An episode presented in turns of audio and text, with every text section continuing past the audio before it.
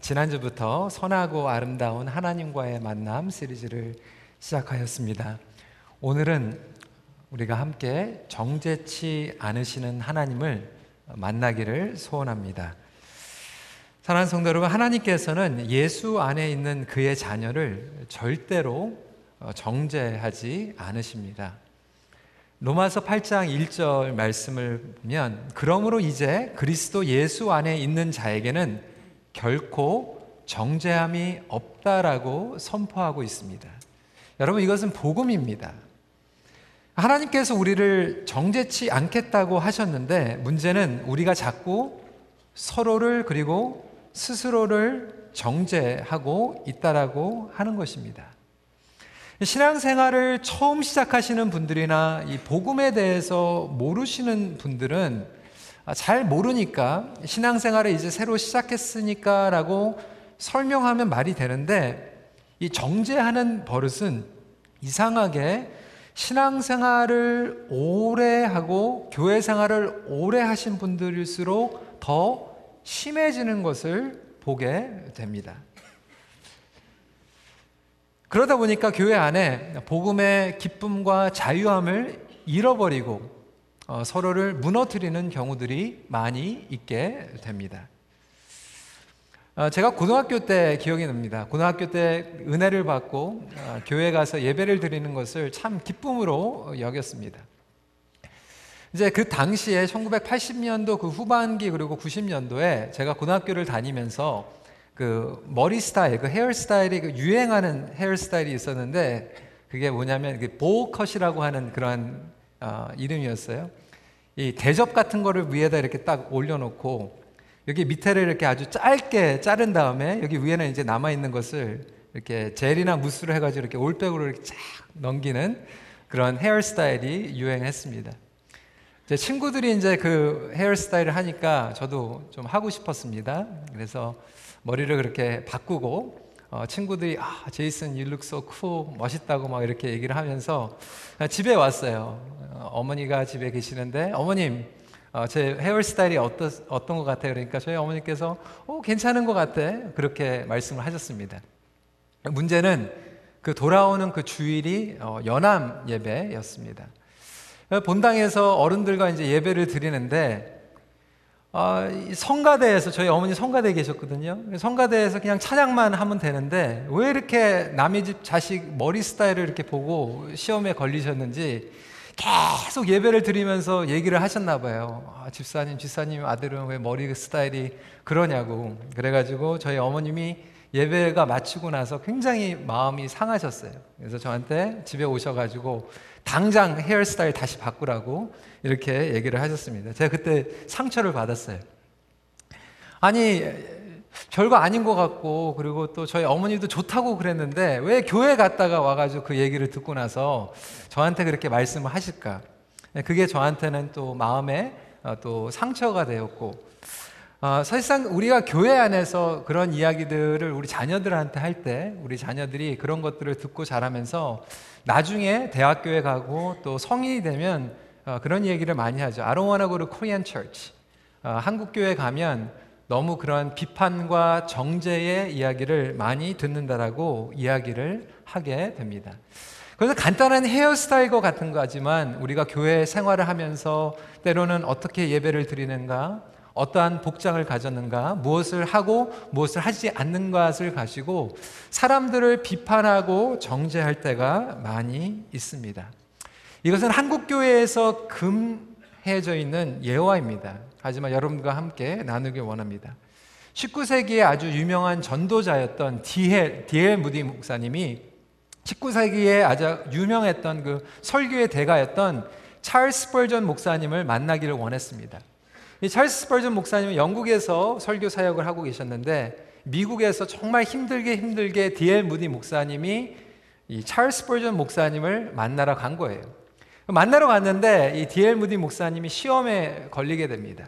왜 시험에 걸렸냐면 아니 당신이 그렇게 유명한 설교자이고 존경받는 목사님인데 한 가지 걸린 게 이 찰스 스펄전 목사님이 이 파이프를 통해서 smoking을 하셨거든요. 영국이나 독일에 있는 신학자들은 사실상은 그런 경우들이 있게 되죠. D.L. 무디 목사님이 시험에 걸린 거예요. 어떻게 목사님이 smoking을 할 수가 있을까? 그 찰스 스펄전 목사님이 D.L. 무디 목사님을 보면서 이렇게 얘기를 했다고 합니다. 당신은 목사인데 어떻게 비만이 될 수가 있습니까? 이렇게 얘기를 했다고 합니다. 각자 자기가 생각하고 있는 것은 기준으로 삼지 않고 다른 사람들을 본인의 어, 그 정죄와 또 비판과 나름대로 가지고 있는 종교적인 율법적인 도덕적인 잣대를 가지고 정죄하며 비판하기가 쉽다라고 하는 것입니다. 찰스 벌전 목사님이나 디엘 무디 목사님에 대한 예화들이 너무나도 많이 있음에도 불구하고 한국 교회에서 이 예화만큼은 금지로 되어 있습니다. 왜냐하면 많은 성도들이 또 이 예화를 듣고 나서 아 그거 봐 찰스 벌전 목사님도 스모킹을 했으니까 우리도 괜찮은 거야 이렇게 할까봐 목사님들이 예화를 안 한다고 들었습니다.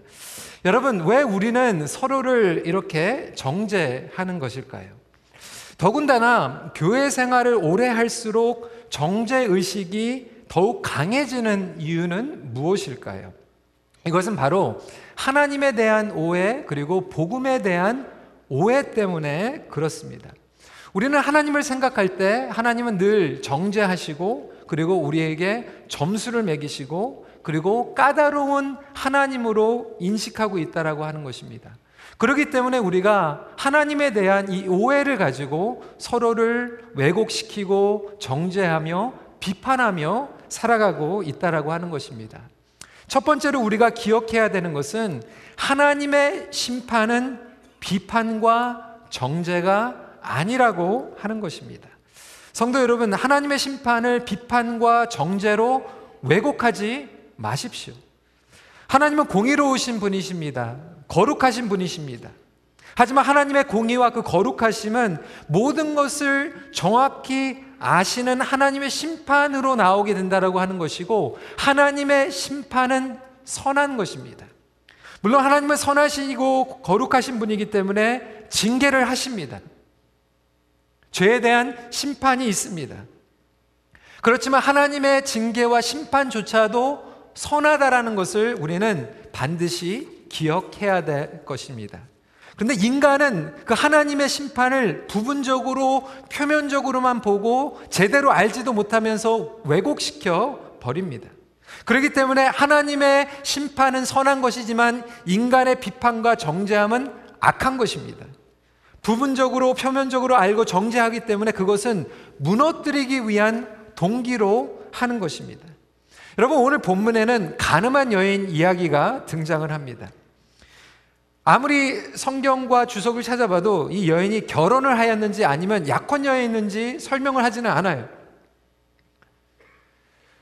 결혼을 했는데 음행을 저지른 것인지 아니면 약혼을 했는데 다른 남자와 관계를 맺은 건지 설명은 되어 있지 않지만 또한 이 문제를 보면 문제점이 또 발견이 되는데 음행을 저질렀다면 그 현장에서 함께 있었던 남자도 붙잡아야 되는데 남자가 없다라고 하는 거예요. 바리새인과 서기관들이 이 가늠한 여인을 데리고 왔을 때 그 동기는 뭐냐면 잘못된 것을 제대로 해결하기 위한 동기가 아니었어요. 예수님을 함정에 빠지려고 했던 의도를 가지고 있었던 것입니다. 그것도 예수님께서 무리에게 말씀을 가르치고 있는 그 시간, 이 퍼블릭한 시간에 그것을 노리고 예수님을 함정에 몰아넣기 위해서 지금 아, 가늠한 여인을 데리고 왔다라고 하는 것입니다. 이것은 하나님의 가르침과 심판을 왜곡해 버리는 죄성을 가지고 찾아온 것이죠. 그리고 또한 사단은 끊임없이 우리의 죄성을 가지고 참소하려고 합니다. 요한계시록 12장 10절 말씀을 보면 사단이 참소자라는 것을 설명하고 있습니다. 다 함께 읽도록 하겠습니다. 시작. 우리 형제들을 참소하는 자, 곧 우리 하나님 앞에서 밤낮 참소하던 자가 쫓겨났고라고 이야기하고 있습니다. 이게 뭐냐면 저와 여러분들이 나름대로 악한 부분들이 있다라고 하는 거예요. 우리가 하나님의 선하심을 하나님께서 우리를 온전히 심판하시는데 그것을 왜곡하여서 임의적으로 표면적으로 정죄하고 비판하는 것을 사단이 이용해서 참소하고 있다라고 하는 것이죠. 그렇다면 우리의 어떠한 연약함을 이용해서 사단이 끊임없이 참소하고 있을까요? 세 가지가 있습니다. 첫 번째로는 불안감이에요. 항상 불안하고 지적당하는 것 같은 신앙생활. 어떤 성도들은 좋은 일이 생기면 굉장히 불안해 합니다. 어, 이렇게 좋아도 되는가? 이렇게 행복해도 되는가? 마치 하나님께서는 우리가 좋아하고 행복하고 그러한 평탄한 일들이 생기면 마음이 그냥 안 좋으셔가지고 안절부절하면서 어떻게 하면 좀 벌을 줄까? 우리가 어떻게 하면 좀 고생하게 할까? 그런 좋은 것들을 빼앗아 가시는 하나님 같이 생각하다 보니까 신앙생활을 늘 조마조마하면서 불안감 가운데에서 하시는 분들이 있어요. 그러다 보니까 나의 삶 가운데에서도 불안감에 젖어들어서 신앙생활을 하게 되고 다른 사람들이 좀 행복한 것 같으면 뭔가를 꼭 찾아내려고 해요. 아, 교회가 좋다. 목장이 좋다. 예배가 좋다. 아니면 누가 좋다 이렇게 하면 어떻게 해서든지 좀 뭔가 문제점을 좀 끄집어내려고 하는 그러한 불안감 가운데에서 사단이 이용하고 그것을 참소하는 경우들이 있다라고 하는 것입니다. 두 번째로는 낮은 자존감을 통하여서 사단이 참소하게 됩니다. 채워지지 않는 그 내면의 세계가 있다라고 하는 거예요. 그리고 자기가 문제가 해결되지 못한 부분들이 있다라고 하는 거예요. 때로는 우리가 벽에 부닥치고 실패하고 어려운 가운데 있고 나의 자괴감이 있을 때 다른 사람들을 동일하게 공격하고 비판하며 정죄하는 경우들이 있게 됩니다. 제가 한국에서 캐나다에 왔을 때 어, 이제 고등학교 9학년부터 시작을 했습니다. 고등학교 9학년에 들어가서 영어를 못하니까 참 힘들었습니다. ESL 9학년, ESL 10학년, 11학년, 12학년 뭐 이렇게 하게 되는데 당연히 뭐 한국에서 왔으니까 영어를 못하는 것은 당연하겠죠. 근데 학교에 가니까 어, 마음 가운데 힘들었던 부분이 뭐냐면 어, 한국에나 이제 외국에서 이렇게 새로 캐나다나 미국에 오게 되면 그 별명이 있습니다. 뭐냐 그러면 FOB 여러분 들어보셨는지 모르겠어요. fresh up the boat. 지금 막 건너온 사람. 그래서 fab이라고 이렇게 놀리는 경우들이 있었어요. 근데 학교에 가니까 백인들이 이렇게 fab이라고 이렇게 놀리는 게 아니에요. 그러니까 중국이나 이 한국에서 온 2세들 중에서 소수의 아이들이 막 이렇게 놀리는 거예요. 그때는 제가 이해가 안 갔어요. 쟤네들의 부모님들도 분명히 파비였을 텐데 쟤네들의 부모님들도 분명히 이렇게 영어를 잘 못하고 나보다도 더 힘들어 했을 텐데 왜 쟤네들은 그런 문제를 보고 힘들어 했으면서도 왜 학교에 와가지고 똑같은 그런 인종의 사람들을 놀릴까 생각을 했는데 지금 생각해 보니까 그들이 그 문제 가운데서 자유하지 못했던 거예요. 자기네들이 어렸을 때 daycare 가고 그리고 preschool 가고 kindergarten 가면서 영어를 못한다고 친구들한테 놀림을 다 받다 보니까 사춘기가 지나면서 자기 친구들한테 나는 아니다. 나는 FOB이 아니다라는 것을 증명하기 위해서 오히려 지금 막 건너온 사람들을 놀리면서 자기들을 차별하려고 했던 그런 마음의 동기가 있었다는 것을 느끼게 되었습니다. 여러분 우리가 다른 사람들을 비판하고 정죄하는 가운데에서는 사실상 많은 부분은 내가 힘들고 내가 인생이 힘들고 내가 상처받고 내가 자괴감이 들어서 다른 사람들을 그것을 통하여서 정죄하고 비판할 때가 너무나도 많이 있다라고 하는 것입니다. 세 번째로는 자기의 의를 통하여 드러내려고 할 때 사단은 참소를 하게 됩니다. 내가 불안합니다. 하나님을 의지하는 것이 신앙이고 하나님을 의지하는 것이 겸손인데 그것보다는 내가 율법적으로 도덕적으로 어떠한 방법을 의지하는 것이 어떻게 보면 종교적으로 더 쉬울 수 있다라고 하는 거예요. 내가 정해진 것을 하나님 앞에 드리고 내가 정해진 시간을 기도하고 말씀을 묵상하고 말씀 가운데서 인간적으로 순종하는 것 같으면 오히려 그것이 나의 의로 착각이 될 수 있다라고 하는 것입니다. 여러분 오해하지 마십시오. 말씀 순종해야 됩니다. 예배 드려야 됩니다. 우리의 삶을 헌신을 해야 되는 것입니다. 그렇지만 우리가 아무리 삶을 헌신한다고 해서 신앙생활이 저절로 하나님의 의를 쌓는 것은 아니라고 하는 것입니다. 아무리 노력해도 싸울 수 없는 것이 하나님의 의인 것입니다. 그리고 우리는 예수 그리스도를 온전히 겸손하게 의지할 때 나아갈 수 있다라고 하는 것입니다. 그럼에도 불구하고 우리는 자꾸 인간적으로 내가 무엇을 함으로써 나의 의를 쌓으려고 하고 그것은 결국 영적인 교만함으로 다른 사람들의 잘못된 것들을 지적하게 됩니다. 죄책감과 불안감으로 다른 사람들을 정죄하는 것이 바로 인간의 죄성이라고 하는 것입니다. 여러분, 그래서 인간은 누구나 다 자기가 해결되지 않은 부분을 힘들어하기 나름입니다. 여러분, 재정적으로도요, 가론유다. 본인이 재정적으로 자유하지 못하니까 결국 향유 옥합을 깨뜨리며 예수님께 헌신하는 것을 가지고 공격합니다. 비판합니다. 정죄합니다. 제가 이것을 한번 경험을 했어요. 어, 제 아내와 결혼을 하고 나서 LA 가가지고 신학교에 다니면서 고등부 전도사로 사역을 했습니다. 고등부 전도사가 되니까 이제 고등부 아이들을 데리고 수양회에 갔어요. 수양회 가니까 아이들이 뭐 서로 엄청 친해지잖아요. 친해지고 또 예배도 드리며 은혜도 받고 서로 기도도 해주고 근데 예배를 드리는데 그냥 고등학교 아이들이 남자 아이도 있고 여자 아이들도 있는데 이렇게 섞어서 앉아서 예배를 드리고 있었습니다. 어느 여, 여 선생님이 저한테 와가지고 막 화를 내는 거예요.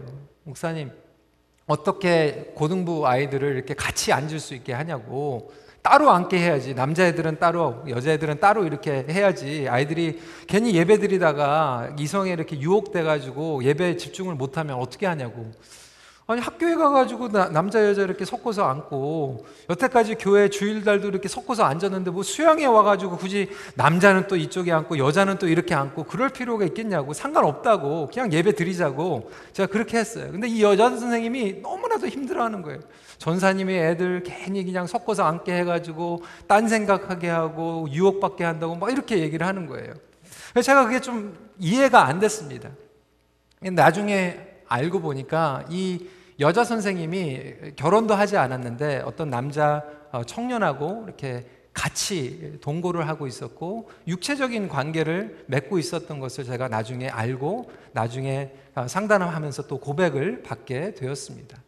본인이 너무나도 그게 괴로우다 보니까 본인이 그것이 해결이 안 되니까 고등부 아이들의 그 예배 드리는 그 자리를 가지고 계속해서 지적을 하고 공격하는 모습을 제가 실제적으로 경험을 하게 되었습니다. 여러분, 이러한 비판이나 정죄는 얼마든지 정당성을 찾아낼 수 있어요. 하지만 그 정당성보다 더욱더 중요한 것은 마음에 있는 동기라고 하는 것입니다. 그것이 사람을 세우려고 하는 그리고 공동체를 세우려고 하고 있는 그러한 동기인가 아니면 무너뜨리게 하는 동기를 가지고 있는가? 오늘 말씀에 드러난 이 서기관과 바리새인은 이 가늠한 여인을 회복시키겠다. 아니면 하나님의 영광을 드러내겠다라는 그런 동기가 전혀 없고 어떻게 하면 예수님을 무너뜨리고 이 여인을 정죄할 것인가의 동기를 가지고 있었다라고 하는 것입니다. 여러분 정죄는 심판이 아니라 비판입니다. 하나님의 심판은 선하지만 비판은 악한 것입니다. 그럼에도 불구하고 우리는 죄에 대한 오해를 가지고 있어요. 한국교회 많은 분들이 죄에 대해서 얘기하면 무엇을 하라, 하지 말라라는 기준으로 이해를 합니다. 죄는 무엇입니까? 하라는 것을 하지 않았을 때 죄고, 하지 말라고 했던 것을 하였을 때 죄라고 우리는 이렇게, 이러한 수준으로 이해를 하게 됩니다. 근데 여러분, 성경으로 말하면요, 죄의 핵심은 뭐냐면, 불신입니다. 선하신 하나님의 뜻을 불신하는 것. 하나님의 의도를 불신하는 것. 분명 하나님께서 아담과 하와에게 에덴 동산에서 선악과를 따먹지 말라고 하였지만 그곳의 죄의 핵심은 뭐냐면 하나님의 선하신 그 뜻을 트위스트 하는 거예요. 왜곡하는 거예요. 하나님의 그 뜻은 너에게 좋은 것을 주지 않게 하려고 하는 뜻이야. 하나님의 선하심을 왜곡하는 것이 죄의 핵심이라고 하는 거예요. 무엇을 하였고 무엇을 하지 않았고보다 더 중요한 죄의 뿌리는 하나님을 불신하는 것입니다. 하나님의 선하심과 하나님의 인자하심과 하나님의 은혜와 하나님의 공의로우신 심판조차도 우리가 불신하고 내가 내 손으로 심판하는 것 자체가 악한 것입니다. 그래서 요한복음 16장 9절 말씀 한 목소리로 읽도록 하겠습니다. 시작. 죄에 대하여라 함은 그들이 나를 믿지 아니함이요. 죄라고 하는 것은 예수님을 믿지 못하는 거예요. 성도 여러분, 예수 그리스도께서 우리를 위하여서 이미 죄의 심판을 받으신 줄 믿으시기 바랍니다. 그것을 믿지 못하는 죄가 가장 심각한 죄예요.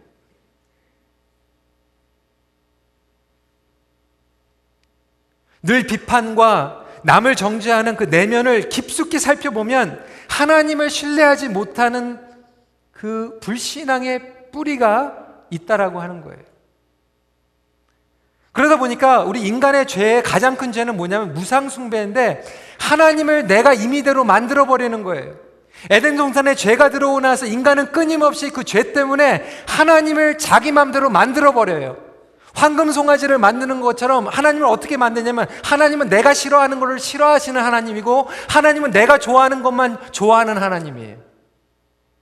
그러니까 예배를 드리면서도 내가 못마땅하면 하나님은 그 예배 안 받으시는 거예요. 내가 좋아하는 거면 그 좋아하는 것만 하나님이 예배 받으시고 영광 받으시는 하나님이. 여러분 그런 하나님은 없으십니다. 여러분 어떻게 생각하세요? 끊임없이 우리가 살아가면서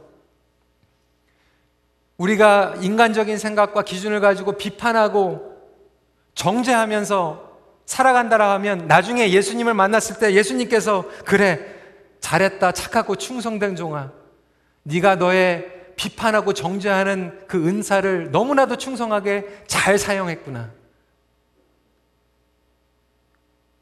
예수님께서 그렇게 칭찬하실까요?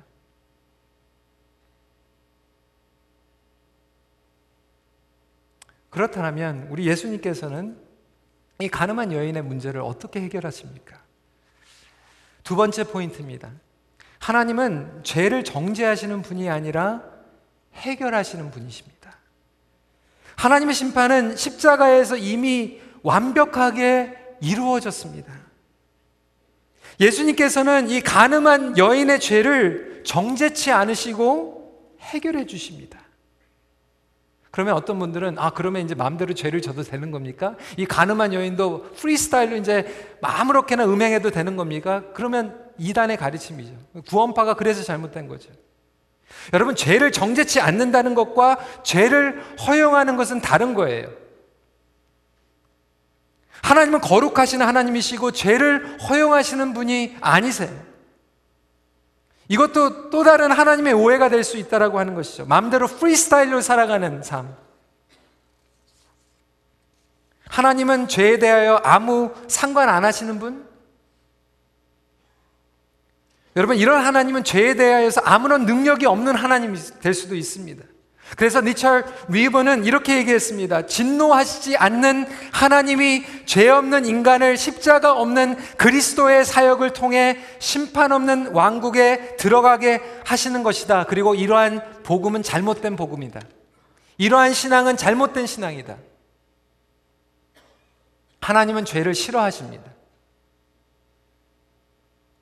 선하신 하나님께서 그 죄를 심판하셨죠. 예수 그리스도의 십자가를 통하여서. 그렇다면 예수님께서는 이 가늠한 여인을 정죄치 않고 어떻게 해결해 주십니까? 그냥 눈 감고 그냥 아웅하는 식으로 그냥 내가 모른 척 해줄게. 그냥 가. 그냥 편하게 살아. 그렇게 죄를 허용하신 것이 아니라 예수님께서는 이 여인의 정죄까지도 본인이 짊어지셨다라고 하는 것입니다. 그것이 바로 십자가의 용서이고 은혜이고 복음의 능력인 줄 믿으시기 바랍니다. 그래서 예수님께서는 십자가에서 본인이 죄의 문제를 해결해 주셨다라고 하는 것입니다. 죄의 심판을 이루셨어요. 마지막 최후의 심판의 날에는 우리가 예수 그리스도 안에 있는가를 보신다라고 하시는 것입니다.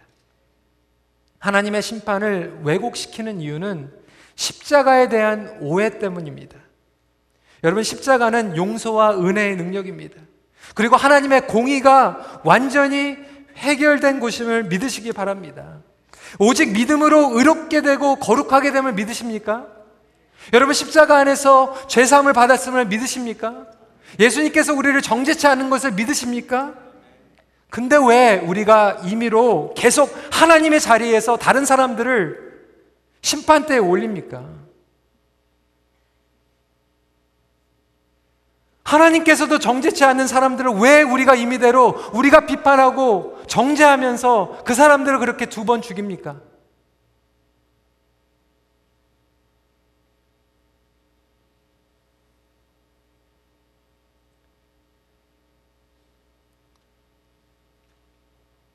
예수님께서는 이 가늠한 여인 다가가십니다. 그리고 이 여인의 존재성을 존중해 주시고 회복시켜 주십니다. 10절 말씀 같이 읽도록 하겠습니다. 시작. 여자여, 너를 고발하던 그들이 어디 있느냐? 너를 정죄한 자가 없느냐? 여러분 한번 생각을 해보세요. 여러분 그 현장에 여러분이 붙잡혀가지고 예수님 앞에 서 있는데 예수님께서 뚜벅뚜벅 걸어오시면서 여러분들에게 뭐라고 말씀하실 것 같아요?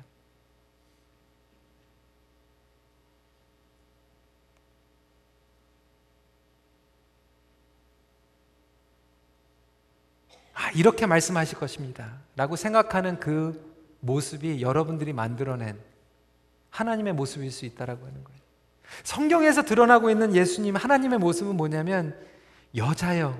여러분 이 여자여라고 하는 것은 예수님께서 가나 혼인 잔치에서 어머니를 호칭했을 때 얘기하는 존중하는 호칭이라고 하는 거예요. 예수님께서는 이 가늠한 여인의 죄는 싫어하셨어요. 죄는 미워하셨어요. 그 죄에 대한 죄값과 정죄는 십자가까지 가져가셔서 본인이 해결하셨어요. 하지만 이 여자만큼은 존중해 주십니다. 이것이 바로 하나님의 마음이에요. 하나님께서는 여러분의 죄를 해결해 주십 여러분들을 사랑해 주십니다. 여러분을 존중해 주십니다.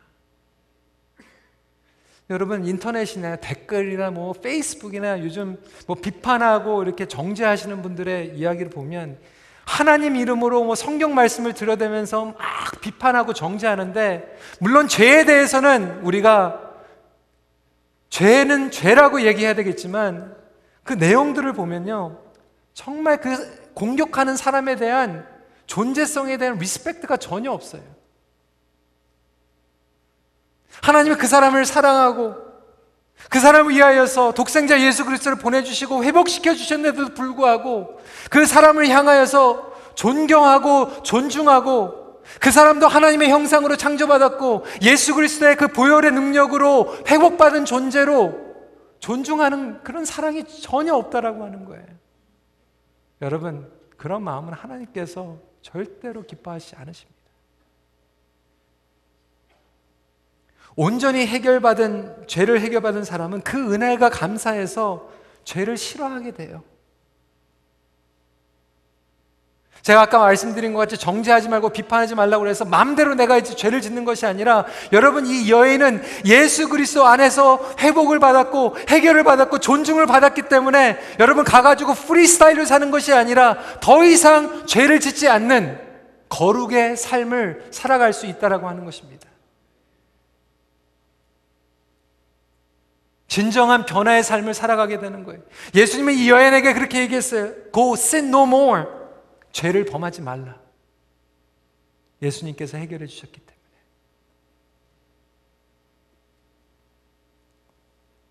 사랑하는 성도 여러분, 여러분에게는 다른 사람들을 존중하는 그러한 respect가 있습니까? 여러분 자신을 사랑하는 그러한 존중이 있습니까?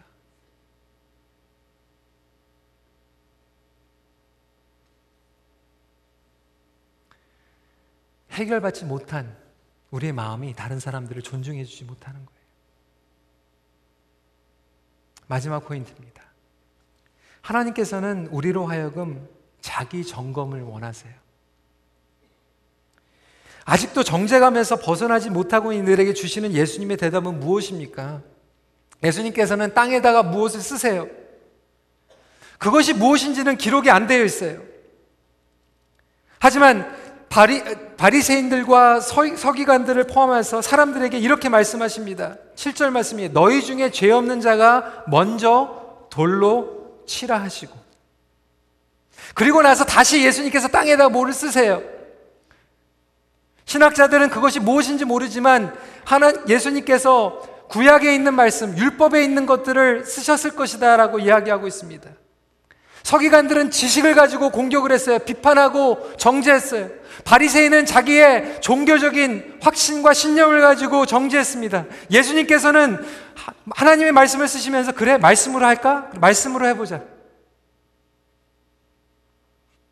그런데 말씀에 비춰봤을 때 너희 중에 죄 없는 자가 먼저 돌로 쳐라. 이 말씀은 신명기 17장 7절을 기초로 하신 말씀이었습니다. 신명기 17장 7절 말씀 같이 읽도록 하겠습니다. 시작. 이런 자를 죽이기 위하여는 증인이 먼저 그에게 손을 댄 후에 묻 백성이 손을 댈지니라. 너는 이와 같이 하여 너희 중에서 악을 제할지니라. 그래? 말씀대로 하자. 먼저 본 사람이 돌을 던져라. 확실히 본 사람이 돌을 던져라. 확실히 증거를 가진 사람이 돌을 던져라. 들어보니까 본 사람이 없는 거예요. 그냥 듣고 듣고 들어서 돌을 든 거예요. 아니, 예수님은 한 발자국 더 나아가서 너희 중에서 죄 없는 자가 돌을 던지라고 말씀하고 계세요. 자기의 의를 드러내고 교만한 자들을 향하여 말씀하신 것입니다. 그래, 말씀으로 해볼까? 말씀으로 해보자. 그때 양심의 가책을 느껴서 누구부터 자리를 떠나죠? 오늘 성경 말씀을 보면 어른들부터 젊은이들까지 돌을 내려놓고 떠나게 됩니다. 여러분, 신앙의 성숙도는 무엇으로 측정합니까? 지난주에는 하나님의 선하심을 얼마만큼 맛보았는가로 신앙, 신앙의 성숙도를 측정할 수 있다고 했습니다. 오늘 말씀을 보면 또 다른 측정도가 있는데 무엇이냐면 얼마만큼 자기를 먼저 볼 수 있는가. 오늘 말씀해 보니까 어른들이 자기 먼저를 보는 거예요. 말씀으로 해보니까 자신들도 다 죄인이거든요. 자기의 죄를 먼저 볼 수 있는 사람이 성숙한 사람이에요.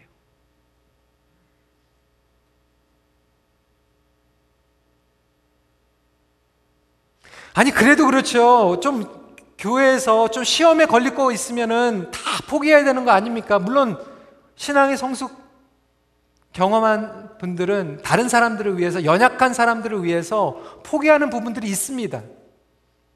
양보해야 될 것, 끊어야 될 것, 끊어야 되고 양보해야 됩니다. 그것이 복음과 상관이 없고 구원과 상관이 없을지라도 다른 사람들을 위해서 사랑하는 마음으로 절제할 수 있어야 됩니다. 그 문제는 교회 안에 신앙생활을 그렇게 오랫동안 했으면서 전문적으로 시험에 걸리는 분들이 있어요. 이거는 이래서 시험 걸리고, 저거는 저래서 시험 걸리고, 왜 이렇게 복잡하고 까다로운 게 많은지. 이런 말씀을 하시는 분들은 어떻게 보면 새신자들이 아니에요.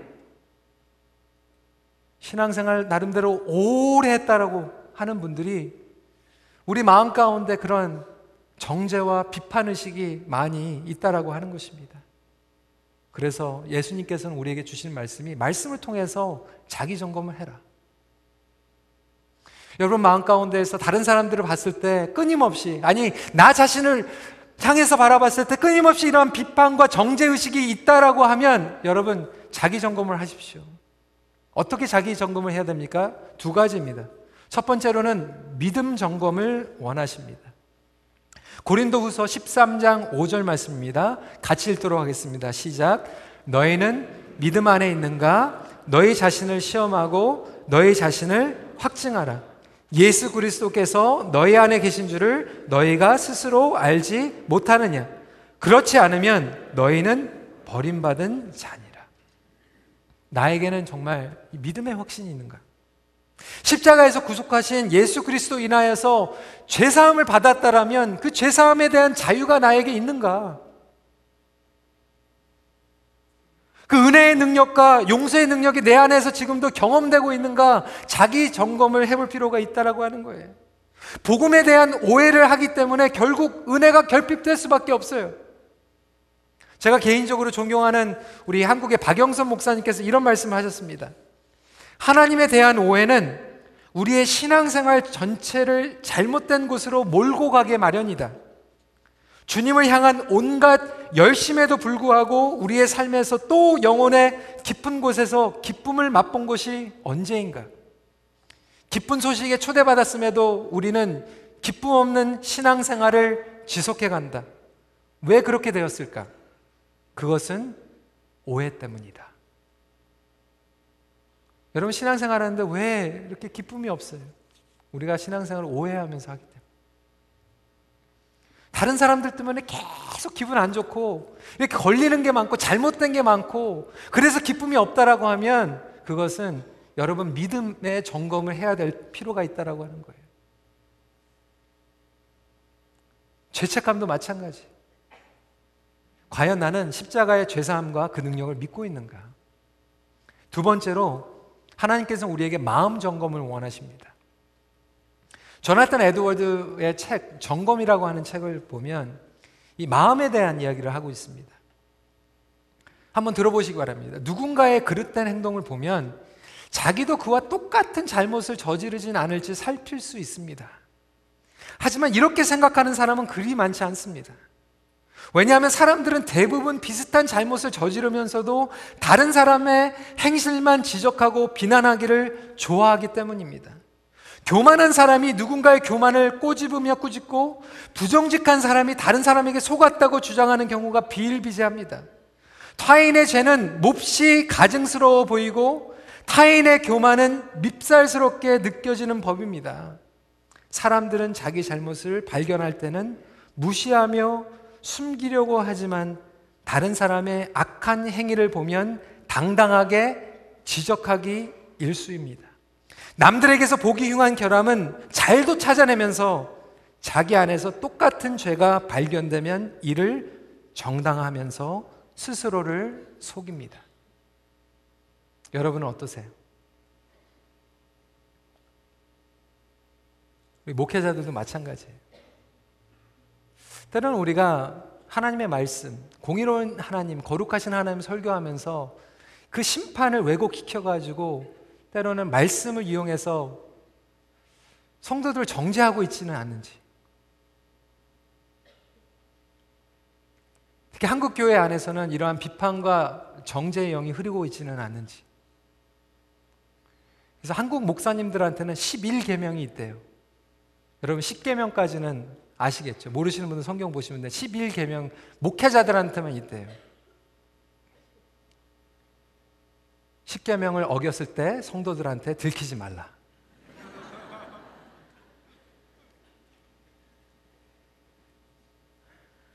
그게 바로 저와 여러분들의 모습이에요. 과연 내 마음의 상태는 어떤가? 결국 나의 믿음과 나의 마음에 은혜가 떨어진 거예요. 은혜와 기쁨이 충만하면요, 옆에서 그냥 그런 거 가지고 시험에 안 걸립니다. 그런데 은혜와 기쁨이 떨어지니까 내 마음에 사단이 뿌리고 간 그 정죄와 참소, 비판의 유혹에 걸려드리는 거예요. 못마땅한 게 많은 거예요. 다른 사람들이 향한 온전한 주님의 마음을 갖는 게 힘들어지는 거예요. 하나님의 선하신 사랑과 기쁨과 감사가 여러분 마음 가운데 충만히 거하시길 주님의 이름으로 축원합니다. 잠언서 27장 19절 말씀을 함께 읽고 말씀 마치도록 하겠습니다. 시작. 물에 비추면 얼굴이 서로 같은 것 같이 사람의 마음도 서로 비치느니라. 정제치 않으시는 하나님 안에서 믿음의 담력과 너그러움을 누리십시오. 같이 기도하도록 하겠습니다.